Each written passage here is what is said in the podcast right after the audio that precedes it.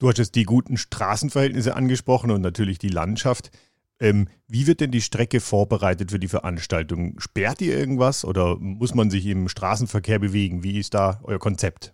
Eine Komplettsperre ist in Österreich nicht möglich. Also wir arbeiten mit teilweise Anhaltungen. Das heißt, gefährliche Zonen werden natürlich mit Streckenposten, mit Polizei, mit Security gesichert und gewisse Bereiche im Startbereich bis zum ersten Anstieg oder auch gewisse Abfahrtsteile sind teilweise gesperrt.